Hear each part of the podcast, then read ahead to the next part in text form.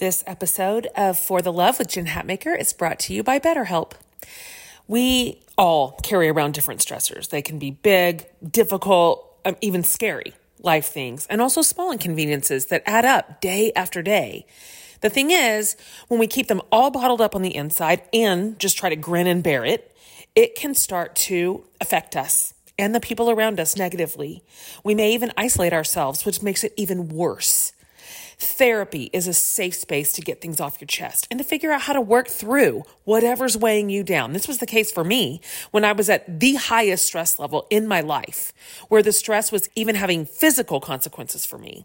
Therapy was a huge part of my healing journey to learn how to manage the stress. So if you're thinking of starting therapy, give BetterHelp a try. It's entirely online and it's designed to be convenient, flexible, and suited to your schedule. Just fill out a brief questionnaire to get matched with a licensed therapist, and you can switch therapist anytime for no additional charge. Get it off your chest with BetterHelp. Visit betterhelp.com slash for the love today and get 10% off your first month. That's betterhelp, H-E-L-P dot com slash for the love. Hey everybody, Jen Hatmaker here, your host of the For the Love podcast. Welcome to the show. I'm loving the series that we are in, loving it. It's called For the Love of What If. And we're kind of like running across the whole spectrum of what that question means or could mean in a life. I mean, everything from what if we were able to live with a better sense of our regrets and what to do with them? How they've shaped us but didn't wallow in them? Or what if we quit that thing that was sort of draining our joy and took a leap to do something new? Big questions like what if, if we asked this, if we did this, what might life look like on the other side? In the case of today's, like absolutely vivacious guest and topic, what if we decided that maybe the most important person in our lives is ourself. Now, just everybody calm down. I know there's just like a cacophony of like garbage self-care and and me time and me first and, and, me always and no one else ever and all those things. Like there's a mess out there around this like I've reduced this idea to kind of a soundbite.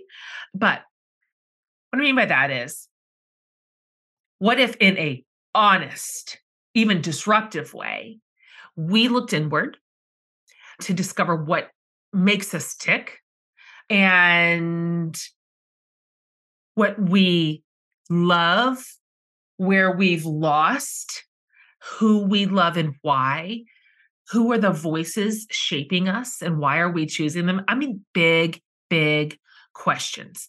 Deciding that you are worth this work and investment so much, not just for your own like wellness and life, but because that ends up creating a you who is the best possible person for the people that you love. That means you will then relate to the world as your fullest, healthiest, kindest, wisest, happiest self. And that is not selfish or self absorbed. We would be able to stop inflicting pain on the people around us that we have yet to address or resolve, right? We would stop projecting, we would stop being passive aggressive. Like that would allow us to move through the world differently, which would mean the people that are around us the most would experience a better version of us genuinely. Probably the truest version of ourselves is the truth. And so it would actually free us up. So, what does it look like to be reminded that you are the most important person in your orbit first before anybody else can be genuinely so? And that deciding that that is a step in the right direction toward less overwhelmed less imbalance less cognitive dissonance less burnout is the right path. So we have someone today. Oh my gosh I'm smitten kitten with today's guest. I'm so enamored. I just finished the interview and I'm my brain is spinning and I just fed off of his energy so much and you are going to love him. So, my guest today teaches and coaches others how to take this step by having some really pointed conversations with yourself that will raise your awareness of your thoughts and your actions and your patterns and your responses, reframe how you talk to yourself and then reconnect with the like the best most core person you really are and want to be. Today we have dr corey yeager. Yes. Dr corey as he is affectionately known is an nba psychotherapist whose new book called how am i doing 40 conversations to have with yourself invites you to like dig deep really like discover you to honor your story explore where you have come from and where you want to go. His philosophy really resonates with me. This notion that intentional and vulnerable and honest conversations with yourself can be and will be transformational. I believe this. I feel like we're always trying to walk this road together by reminding each other to treat ourselves with kindness and compassion and grace. But what if we really did it? What if? What if you really did it? What a world. I told Dr. Corey, I think this would change the world, and I mean it. Dr. Corey is just about the kindest guide you could have to walk us through these questions. Questions like, what does it look like for you to live your life with intentionality? What if you could change one experience in your past? What would it be and why? And this question, which he and I talk about, what is your genius? And what if you were living out of that? Big stuff. By the way, Dr. Corey was recently hanging out with none other than Oprah herself on the Life You Want series, which was just fire. And our conversation today is as well. You're going to love him. Guys, get excited for this incredible conversation with Dr. Corey. He is the best.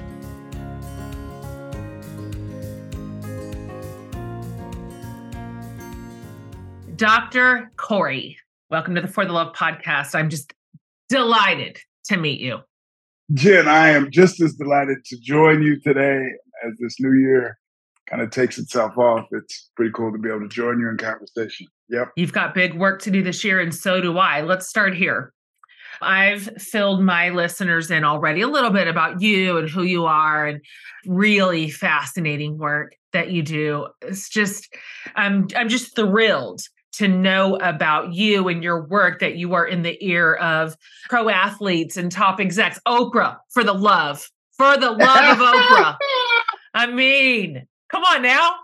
So, if we can just kind of high level this for a minute. Yeah. Yeah. Let's just start up here. Can you tell us a little bit about what the work of a psychotherapist slash life coach slash conversation starter looks like and how you kind of got into this realm. What what was your path into this space?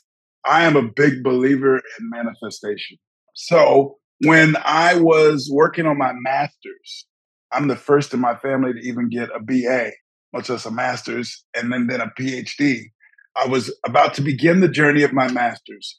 And my grandmother, who is probably the most, not probably, for sure, is the most wise person that I ever have ever encountered um, and passed away a few years ago. I was about to start the masters the next day. I called her, Granny, I'm about to start this masters. I just want to see if you have any thoughts. She said, Well, baby, I don't even know what you I don't even know what a masters is. She said, Let me give you a piece of advice.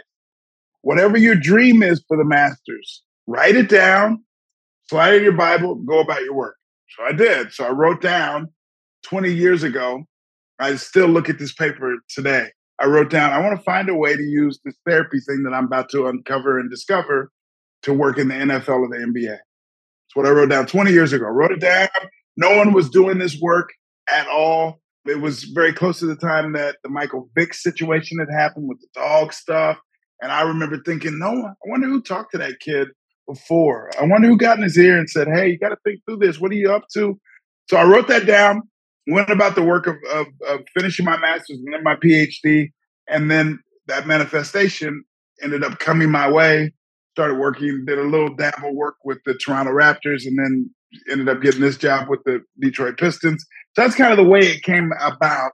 Did you just call the Raptors and be like, "Hi, I'd like to get inside the heads of your players"?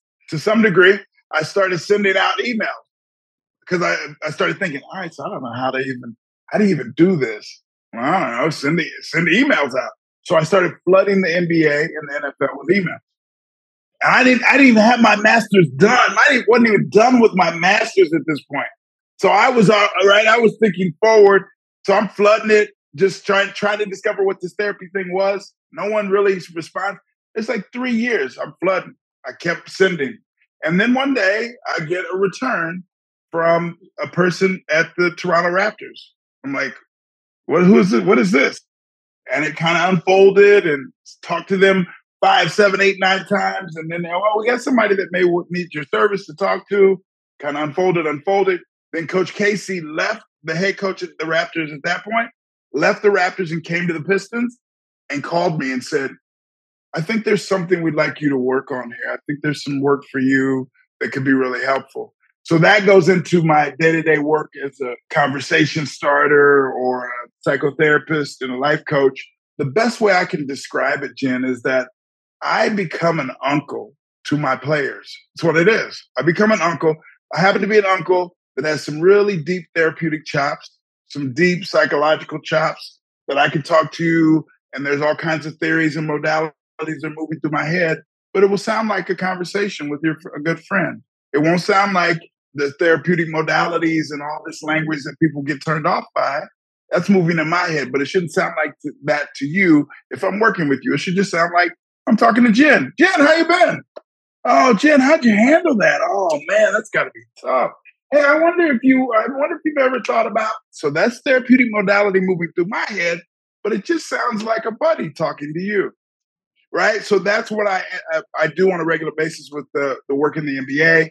I travel on the road. I'm right now currently in Philadelphia. We play the 76ers tonight. I am at all practices. I go to coaches' meetings. I'm around. I'm with the team all the time. So I'm an uncle that's traveling with the team that if they have struggles, they say, Hey Doc, you got a few minutes? I want to talk to you about something. Oh yeah, come on, let's talk. Right. So that's that's the best description I can give you on kind of my work and how I got to be who we are now. Before we get into your book, which I love, I'm curious. I mean, because you manifested this before you even had that diploma. Like the ink wasn't even down. So you only had, at best, a guess at what that life would look like, at how you would carve out a space that didn't exist yet. You're assuming a career that didn't exist. So now that you've had it for a couple decades, what's been the most fascinating or surprising or fulfilling part of the job that you actually have now that you can now comment on in in a factual way that maybe you didn't necessarily or how could you have seen coming i really think i'm amazed every day that i look around and say i'm surrounded by multimillionaires and these kids are multimillionaires but not long ago they had very few dollars in their bank account.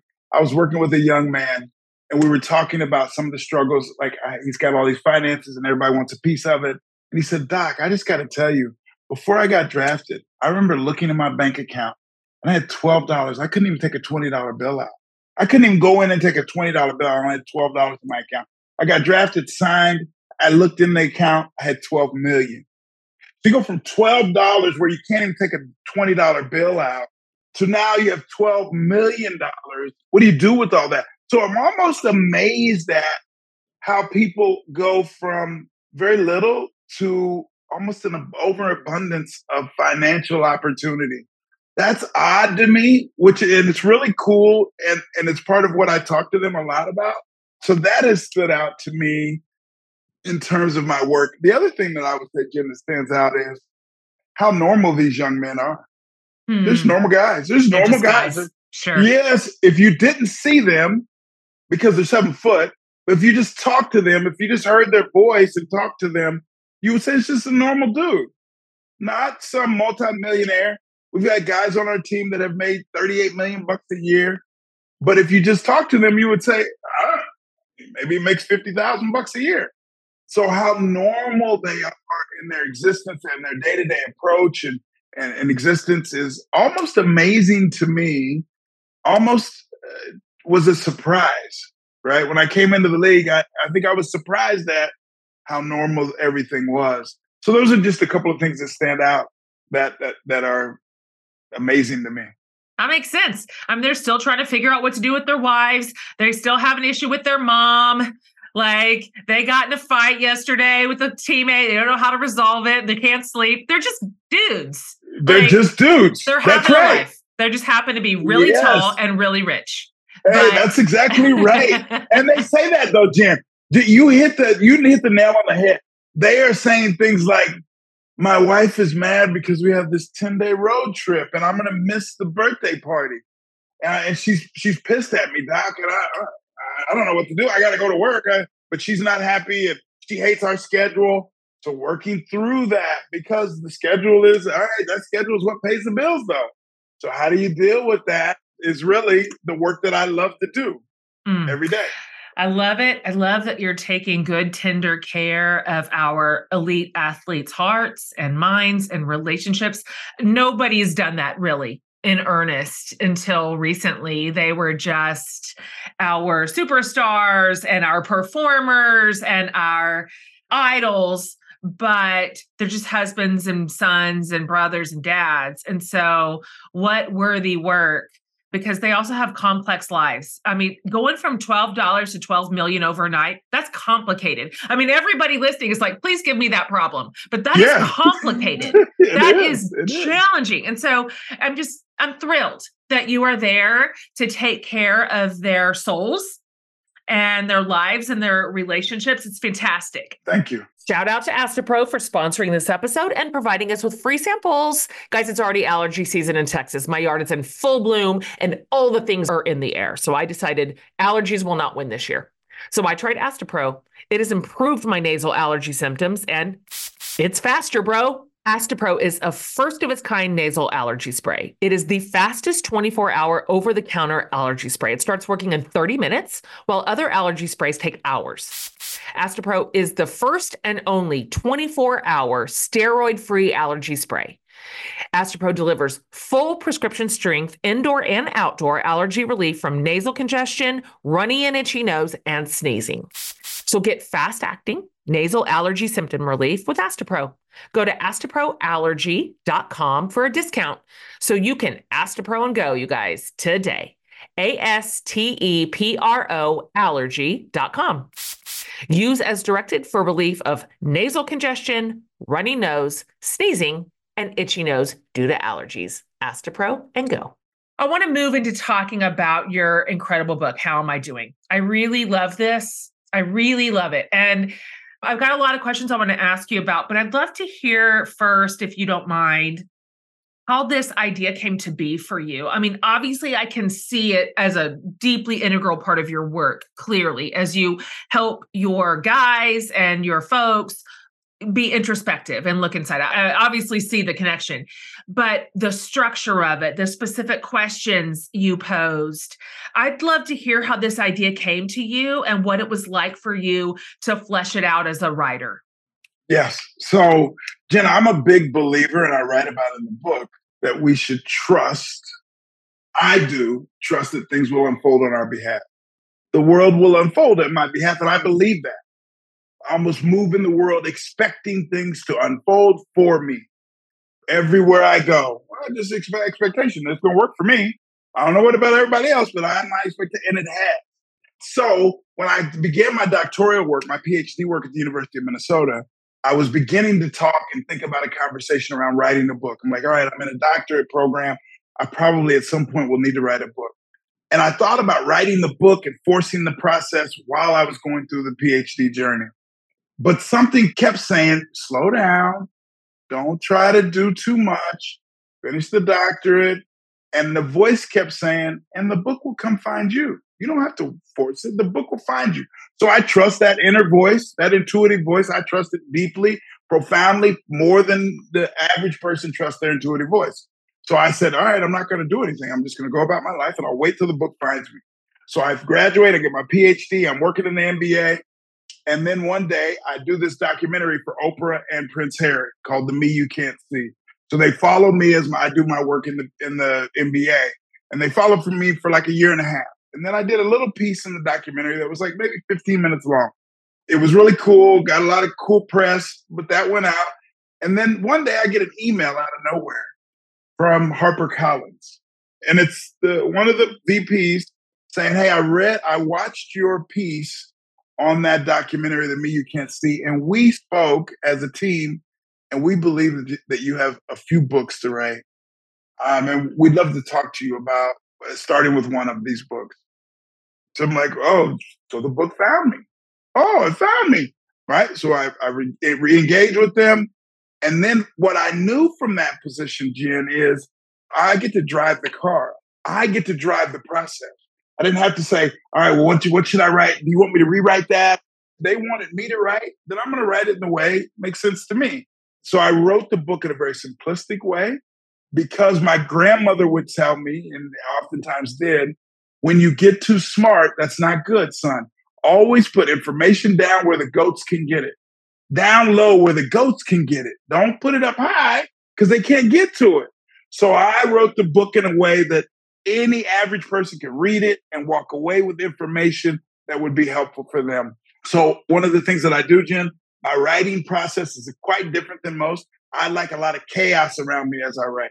So, my son's playing basketball and wrestling around, and the TV's on, and I'm sitting at my chocolate leather chair that I write about in the book in the middle of our house, and there's chaos ensuing all around, and I'm writing. And that's what that's what I did with the book it flowed from that process and developed the way it did. So I, I hope people enjoy it. It worked. Get something. Yeah, it worked. It worked I, for me. I love that. So, you know, I'm a writer too Harper, with HarperCollins.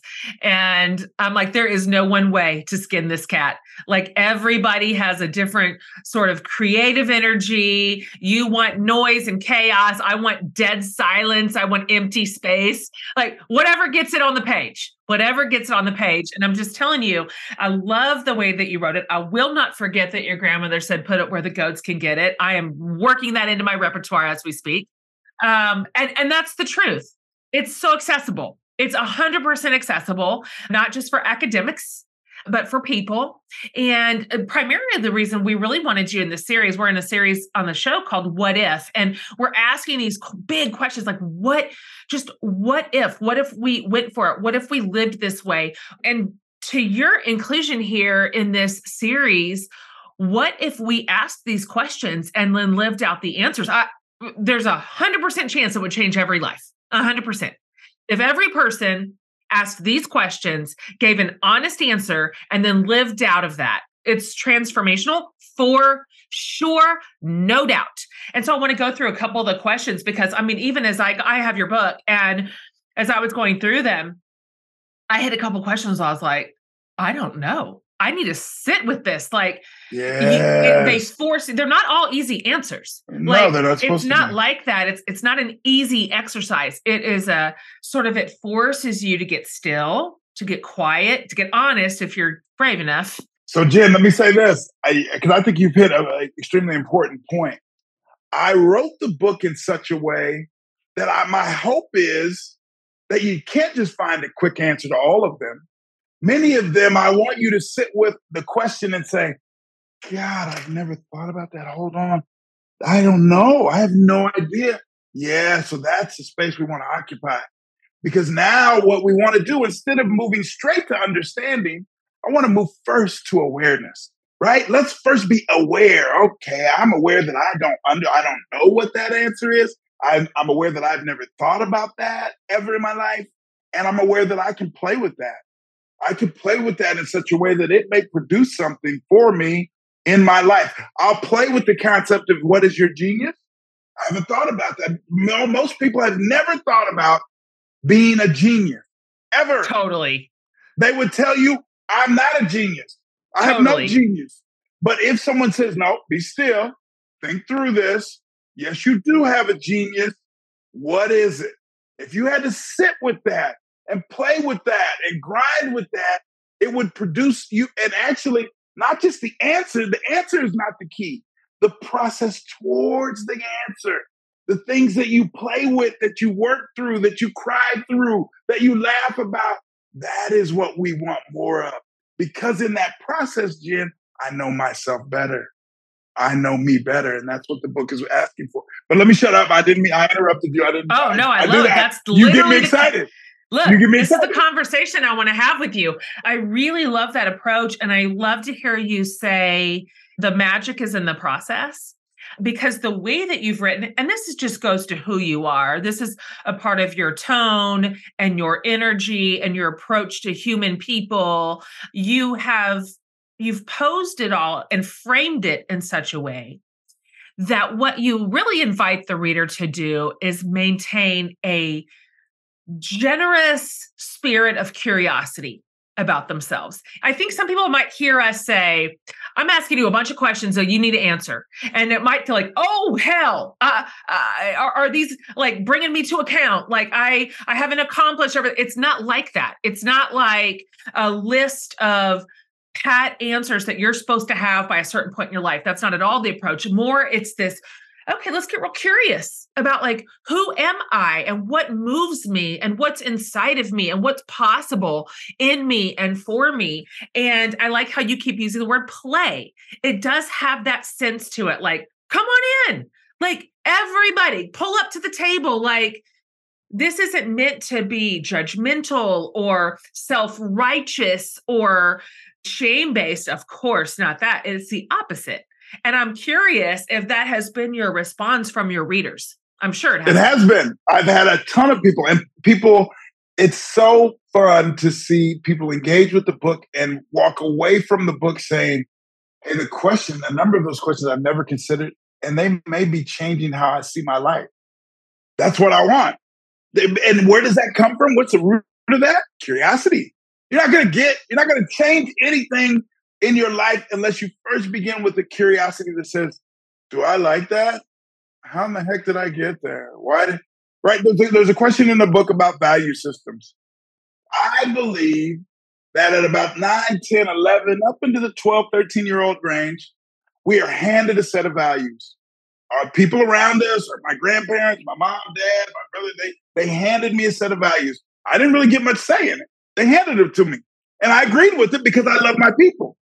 So then after I'm 12, 13, 14 years old, I move into the world holding those values, moving through the world with those values, and never really re engaging or checking in with myself to say, does that still work for me? So I got those values handed to me at 12 years old. I'm now 53, Jen.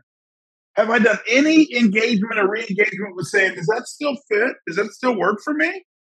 But but we haven't done that. So being curious, asking those questions, because and one of the reasons I say, Jen, that we won't be curious is because we may not want the answers. We don't really want the answers. Because if I re-engage and, be and, and act in a curious fashion about the value systems I have, I may end up saying that doesn't fit for me anymore. And I love my mom and my grandparents, but the way they that value system that they loved and they handed me, that doesn't really work for me. I don't necessarily see the world that way anymore. So now I have a version of invisible loyalty or disloyalty that I don't want to, I'm now struggling. And what is that? That's the concept of cognitive dissonance.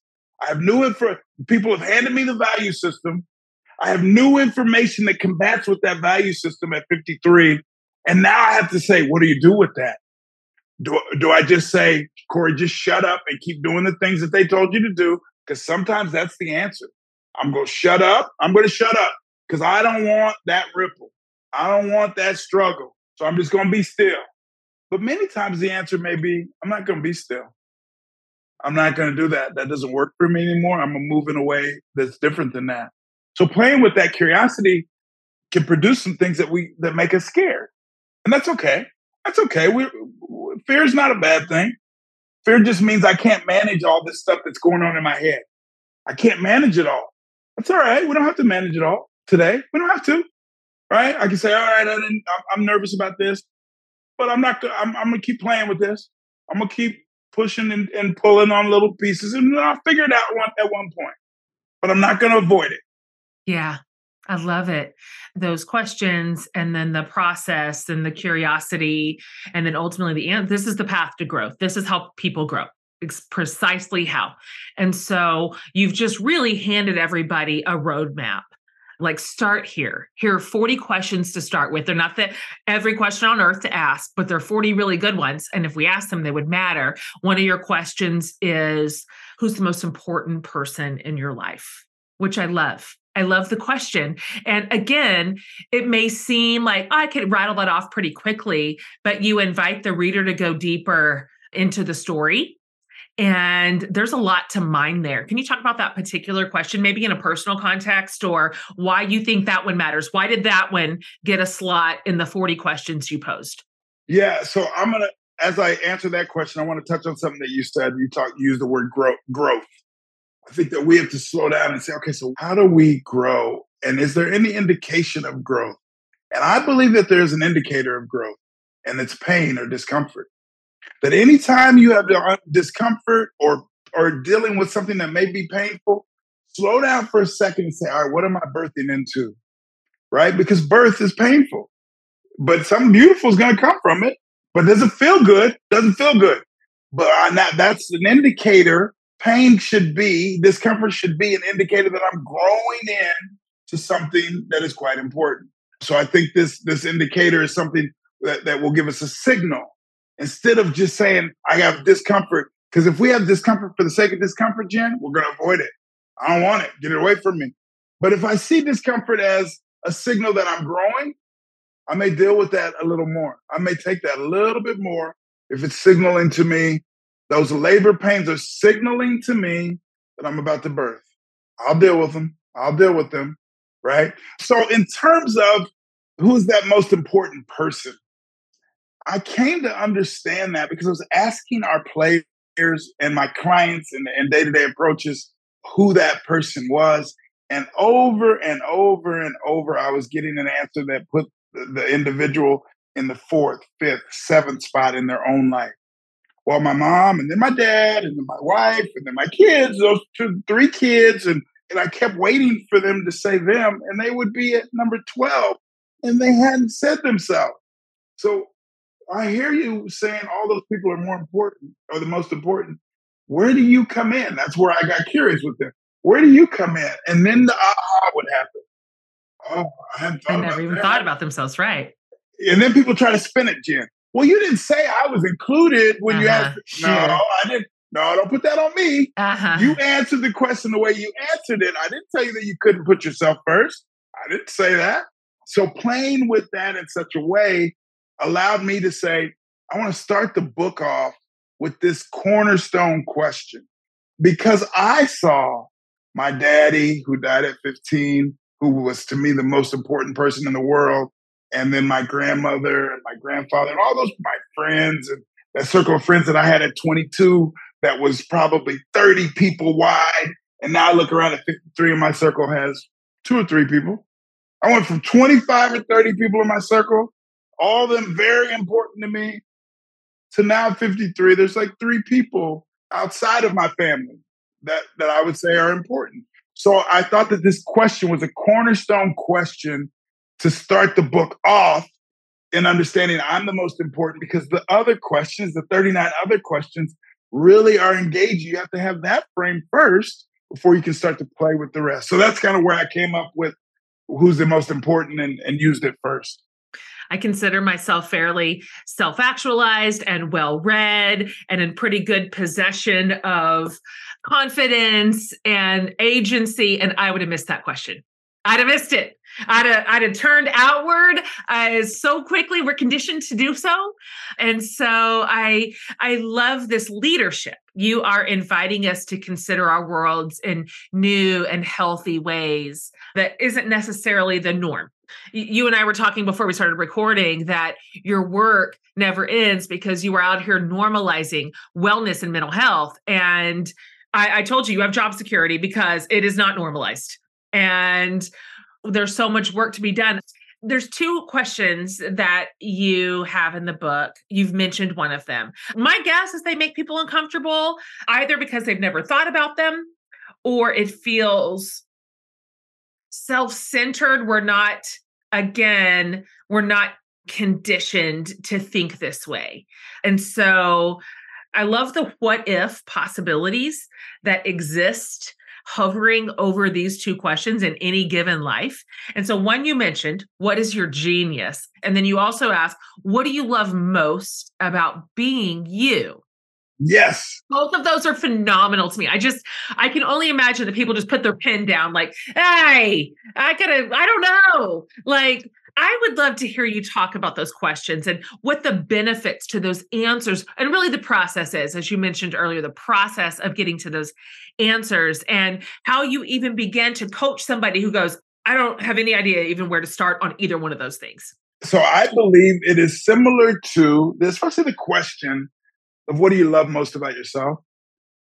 I think this this is similar to someone that has been bruised in relationships and is avoiding of engaging in new relationships.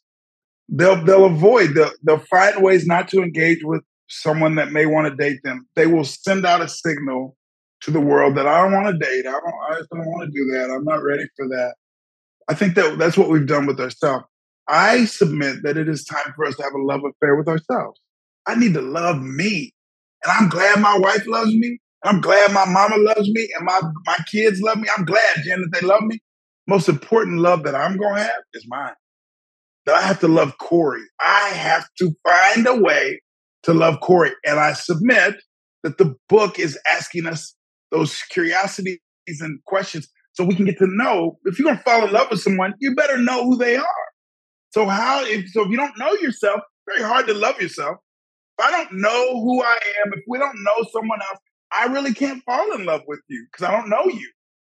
So finding ways to slow things down, Jen, and I believe that's one of the things that we've got to do a better job of. You spoke about it as the new year came. You said, Hey, I'm kind of took my time to start the new year. Yeah, slow things down. Right. So this question of engaging about the things that we love about ourselves is about falling in love, taking that slow, bite sized approach to love affair with self. And the way you can do that is say, so what, what do I love about me? So, like for me, Jen, I love my generosity. I want to take care of people. If you're going to be around me, I'm going to be the person in the group that says, I got dinner. It's on me tonight. And you shut, everybody shut up. I got, give me, bring me the bill that's it does something for me. It feeds me that I can take care of people. That's probably why I got into the profession I'm in. I want to make sure that I can take care of people around me.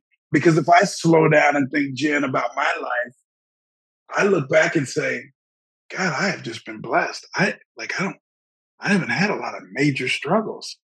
Right? I hear other people and struggles that they had. I'm like, geez, I didn't really I have to really search for struggles. Well, my dad died at 15. But other than that, I man, it's been golden. So if that's the case for me, and I'm hearing the stories of others that have struggled, then let me take care of. Let me let me bring people into my circle and take care of in a genuine and generous way. And I think that is connected to this love affair of finding out who we are. What are those things that that we really like about ourselves and that's not about figuring out what other people like about you. So I didn't ask that question. I tell people all the time, hey, Good you're not answering, uh, you're answering a question I did not ask. Uh, I don't want you to I say to my sons all the time, I ask them a question, they start answering something. Hey, you're now answering a question I didn't ask. Don't answer that question. So you can answer that question for someone else. The question I ask you is not what other people think that they love about you. What do you love about you? And people get stuck, and that's okay get stuck, stuck in that space, play in that space, come back and forth, move to the next chapter, and then come back to that. But find ways to understand what it is that makes you who you are, that makes you smile about yourself. And in that, that genius will find you'll find that genius answer as well. Right? Because I think we have it, Jen. We all, I know, I don't think we have. I know we all have genius. We don't see it as genius. So if we slow it down, engage with ourselves, move with that curiosity, we'll say, well, the thing I love about myself is probably very connected to the thing that I'm a genius. Oh, those those things. Oh man, I'm starting to see connections here. And the book, I think, is a web of connections. And you can jump around. You don't have to start with, with one and go through 40. You can jump around. That's my thought. I could be off, but that's that's how I see it. I love it.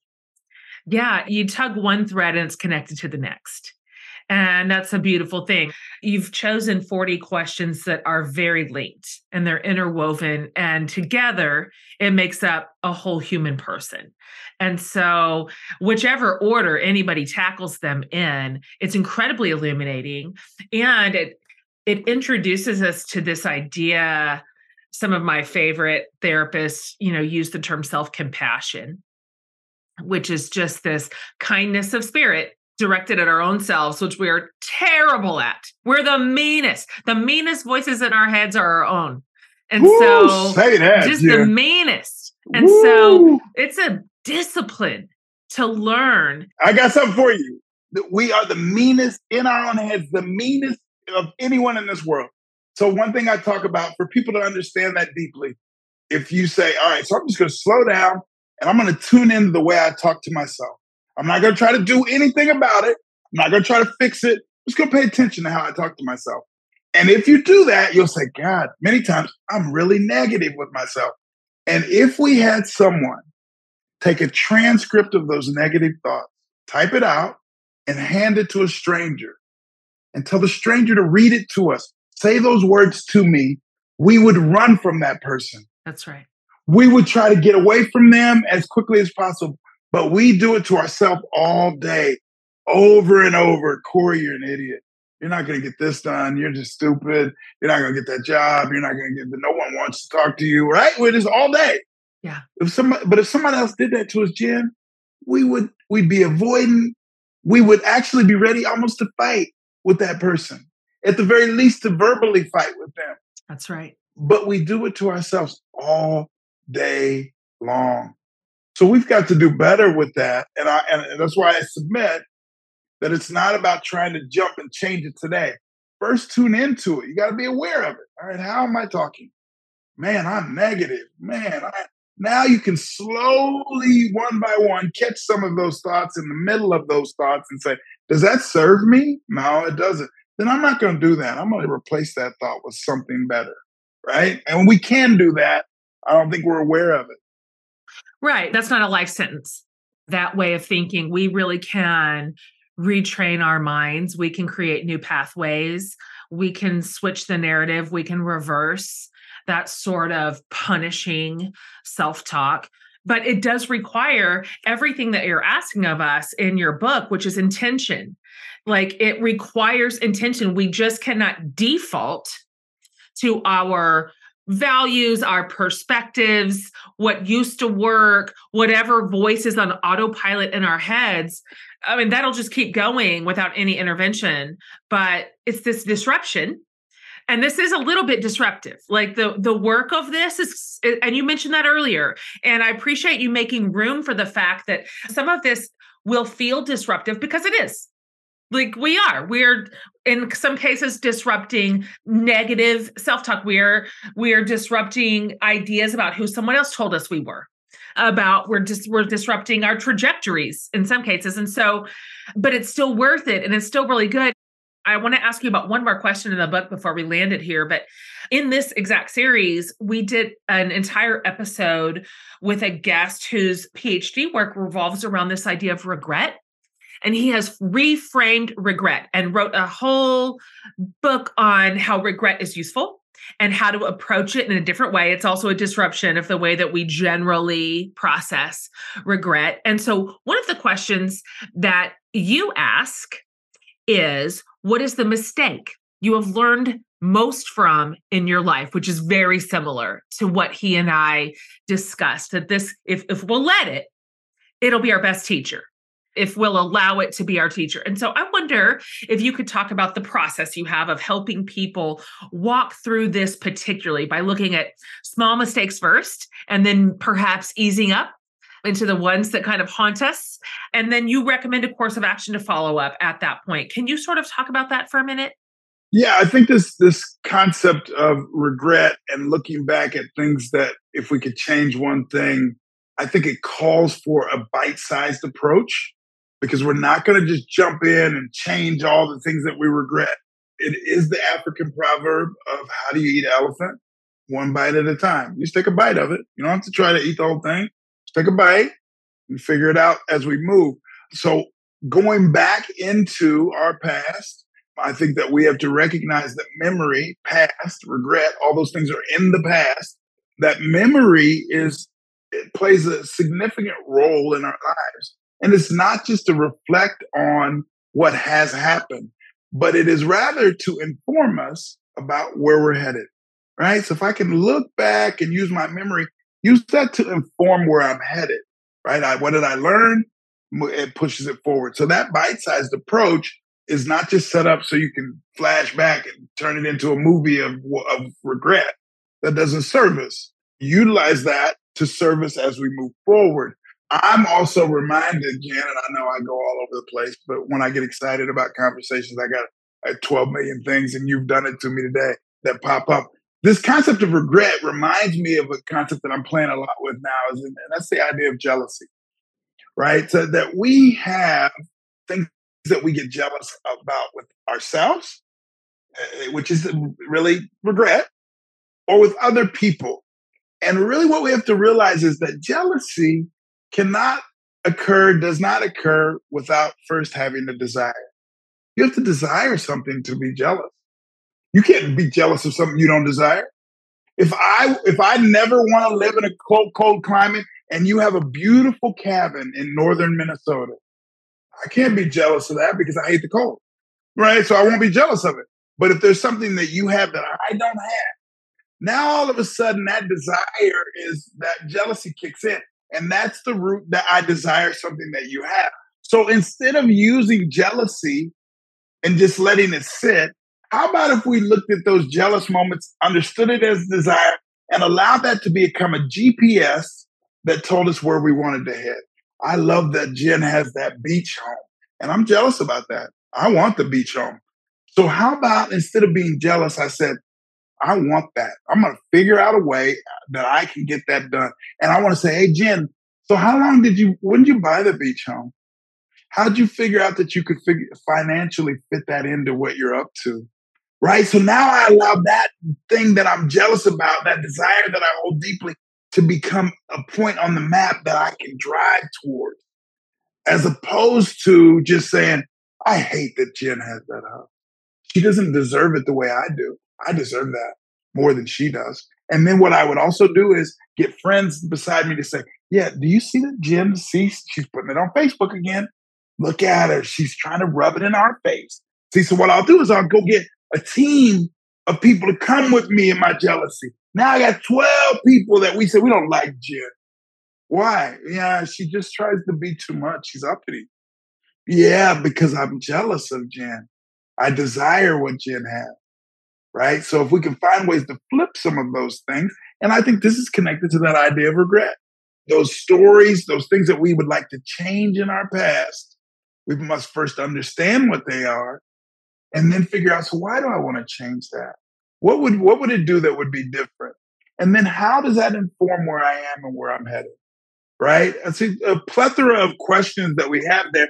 But again, I think that's what the book is trying to do is be curious. The book is not trying to give you answers. For sure. I am a big believer, Jen, that we all hold the answers to everything we need. Everything that happens in my life today, I am fully equipped for. Anything that occurs, I'm fully equipped for for this moment. And if we trust that, if we understand that our, our lives as such, then we can move with confidence in our right. You, you, Jen, you do it. I don't know you well, but I could tell you move with a, a level of confidence in your life. I do the same. It's what I said earlier. I almost expect for things to unfold. I'm not being cocky about it, but my expectation is I got everything I need. I'm going to move in the world with an expectation that things will unfold for me and those around me. And I won't hold that just for me. I'll be generous with it. I'm not going to be greedy. I'm going to always be generous. My wife and I have had many an argument that honey, if you give me, if I go take 500 bucks out of the bank, I'm gonna get that shit away. I'm gonna give it away. I'm gonna say, hey, you need a man, come here. I got a, I got a question for you. If you answer 100 bucks, that's who I am, right? So the, the arguments that we had, I said, but honey, me giving has gotten us to some degree where we are today. I'm never gonna stop giving because I think it comes back a thousandfold if it's genuine, right? So I know I hit a billion. No, no, I, I love it. and I like that example because sort of framing around this idea of jealousy, you know, you started with a ubiquitous experience you want what somebody else has. That's common. There's nothing, there's no morality attached to that. This is just a normal human way to feel about something. But then you attach it one way or another. You can attach it to, I wonder what it would look like for me to set that as an intention for my life. And that takes you down this road all the way, maybe to it but just the tiniest tweak. And this way, you decide to disparage the person who has it. You follow that down, but you're all the way down a road you do not want to be on, which includes resentment and bitterness. And you are a contagion among your people. And these matter, these little early toggles. When we've got this moment, we get to figure out how we want to respond to it. It may only take us five degrees off at that first decision, but you play that out and you're in wor- your worlds apart at the end of it. And so these matter. This mindfulness matters. These perspectives matters. This mindset matters. And so I I think this is important work. And it excites me to think about what people could discover at the end of it. What would be sort of awakened in their own hearts and minds and souls and then ultimately their lives. It's really exciting. And I love it and I think you're fantastic. I wish I was an NBA player so you could just coach me every day. Every day. I've got problems. Sheesh. Me too, Jen. Me too. Dr. Corey, now you asked us all the questions. I have one more for funny. you. This is my all one right. question. I actually ask okay. everybody this every episode, the end of every episode, no matter what series you're in. So, uh, by the way, I would love for you to answer this however you want. Like, there's no, you can answer this earnestly or you can answer this absurdly and we get it all and we love it all. So I don't care. I borrowed this question from a priest that I love and she asked this question. What is saving your life right now? What is saving my life right now? Mm-hmm. Just right now. What is saving my life right now? I think what is saving my life right now is my belief that I have a multiplicity of options that will all be unbelievably beautiful. I have tons of options in my life, and all of them are absolutely beautiful. So I'm not shrunk to, well, you only have these one or two options, and and and that's all you got. No, I think there's a multiplicity. I'm an author. I'm working in the NBA. I love to do work in schools with young people. Right? I think there's a ton of things and I think that's exciting and it's saving my life because I know whatever, kind of what you said, whatever journey I choose, I'm going to smile. That's I'm going to smile and I'm going to be supportive of others in that journey. So I'm not, I'm not stuck to one roadway. So good. Yeah. That yeah. takes all the pressure off this invented idea that there's one right path for each of us, and God help us if we don't figure it out. That's, That's right. actually not true. 100%. The world is That's way right. more abundant than that. It is not that scarce. Yes. So yes. beautiful. Yes. The, okay. The law Last. of abundance. The law of abundance. I believe the in it. The law of abundance. Yes, there's more than enough it. for all of us. But we, but if you don't believe in it, you have scarcity. That's right. You're not gonna have enough. Like, oh my God, I only have enough to pay the bills in it. Yeah, well, that's what you're gonna always have.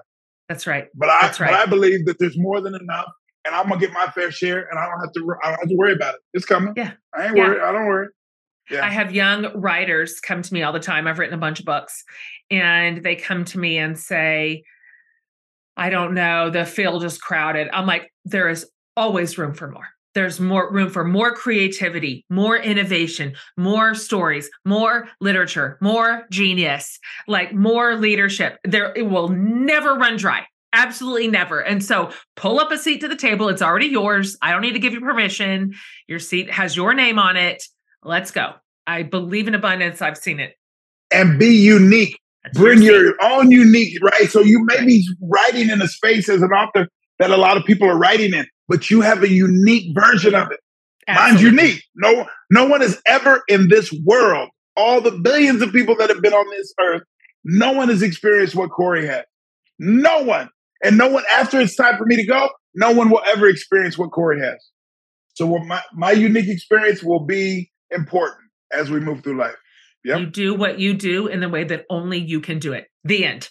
And that's true for every single person, which is why I love your genius question because everybody has it. All right. Will you please tell my listeners where they can find you, where they can find your book? They're going to want more of this. I know it for sure. So, how do they get more Dr. Corey? Yeah, so the book is kind of everywhere Amazon, Barnes and Noble, any of the major sellers. If you want to find me on Instagram or TikTok or Facebook or Twitter, it's really Dr. Corey Yeager, C O R E Y Y E A G E R. You can find me at any of those social outlets, but you can find the book if you Google How Am I Doing 40 Conversations to Have with Yourself. You're going to find it everywhere. So you'll find me. You'll find me. I'm not hard to find. Yeah. And if we play our cards right, we'll see you at a game. That's right. So uh-huh. That's right. We'll look for you on that sideline. We know you got those good seats. Yep. We know you. Yes, You've earned it. You've earned yep. it. Thanks for being on the show. I'm so happy to have met you and just moved by your work and really proud of you and thrilled at your leadership in the world. And I'm just so grateful for your investment in my community today. So thank you times a million for coming mm-hmm. on today. It was a, it was absolutely a blast, Jen. You did a great job, and I appreciate it.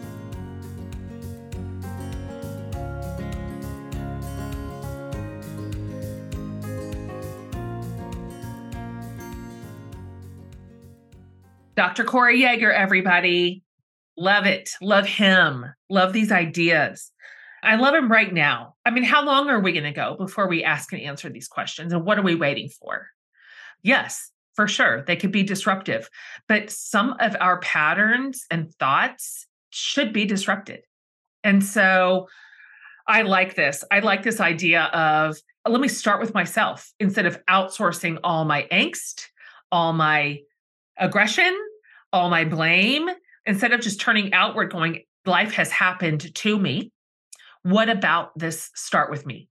Let's start with the hard questions for myself. I love it. I love it. And I think this is fantastic. If you go to jenhatmaker.com under the podcast tab, we will have this episode, all the show notes, and we'll round up all the links for you. So you can follow Dr. Corey on socials and get a quick link to his book and every other resource we can find from him for you. As always, these podcasts are always fun to watch over on my YouTube channel because it's fun to watch the guests talk, to watch their body language and their facial expressions and our responses to each other. So you can head over to my YouTube channel anytime you'd love to watch an interview. They're all over there. All right, you guys, more to come in this fire series. See you next week.